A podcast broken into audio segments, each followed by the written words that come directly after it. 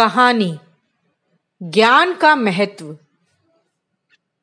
ऋषि भरद्वाज का समूचा जीवन तपस्या में व्यतीत हुआ।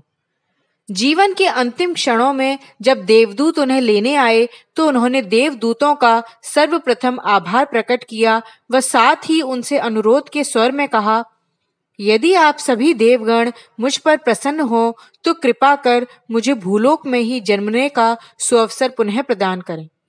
स्वर्ग जाकर मैं क्या करूँगा? ऋषिवर की इस विचित्र इच्छा से देवदूतों को बड़ा आश्चर्य हुआ।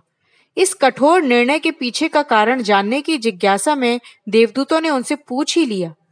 ऋषिवर, तप का लक्ष्य स्वर्ग होता है, सो आपको मिल चुका है।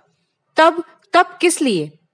भरद्वाज मुस्कुराए और अपना मंतव्य स्पष्ट करते कहने लगे, ज्ञान संचय के लिए देवगण पूर्ण सत्य तक पहुँचने के लिए अभी विद्या की संपदा मेरे पास नहीं के बराबर है। और उसके लिए अभी मैं और भी अनेक जन्मों तक तप करने का आकांक्षी हूँ। अपनी बात आगे बढ़ाते हुए ऋषिवर कहने लगे, हे देवगण, आप तो जानते ही हैं कि ज्ञान स्वर्ग से ऊँचा है। स्वर्ग से क्षणिक विलास की सुविधाएँ तो प्राप्त की जा सकती हैं किंतु शाश्वत आनंद का प्रदाता तो एकमात्र ज्ञान ही है। देवगण भरद्वाज के ज्ञान से अत्यंत प्रभावित हुए व उन्हें मनोवांछित गति, ससम्मान प्रदान की।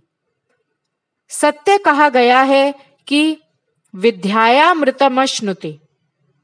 इसके समक्ष सारे संसार का वैभव यहाँ तक कि स्वर्ग का सुख भी तुच्छ है। अखंड ज्योति दिसंबर 2021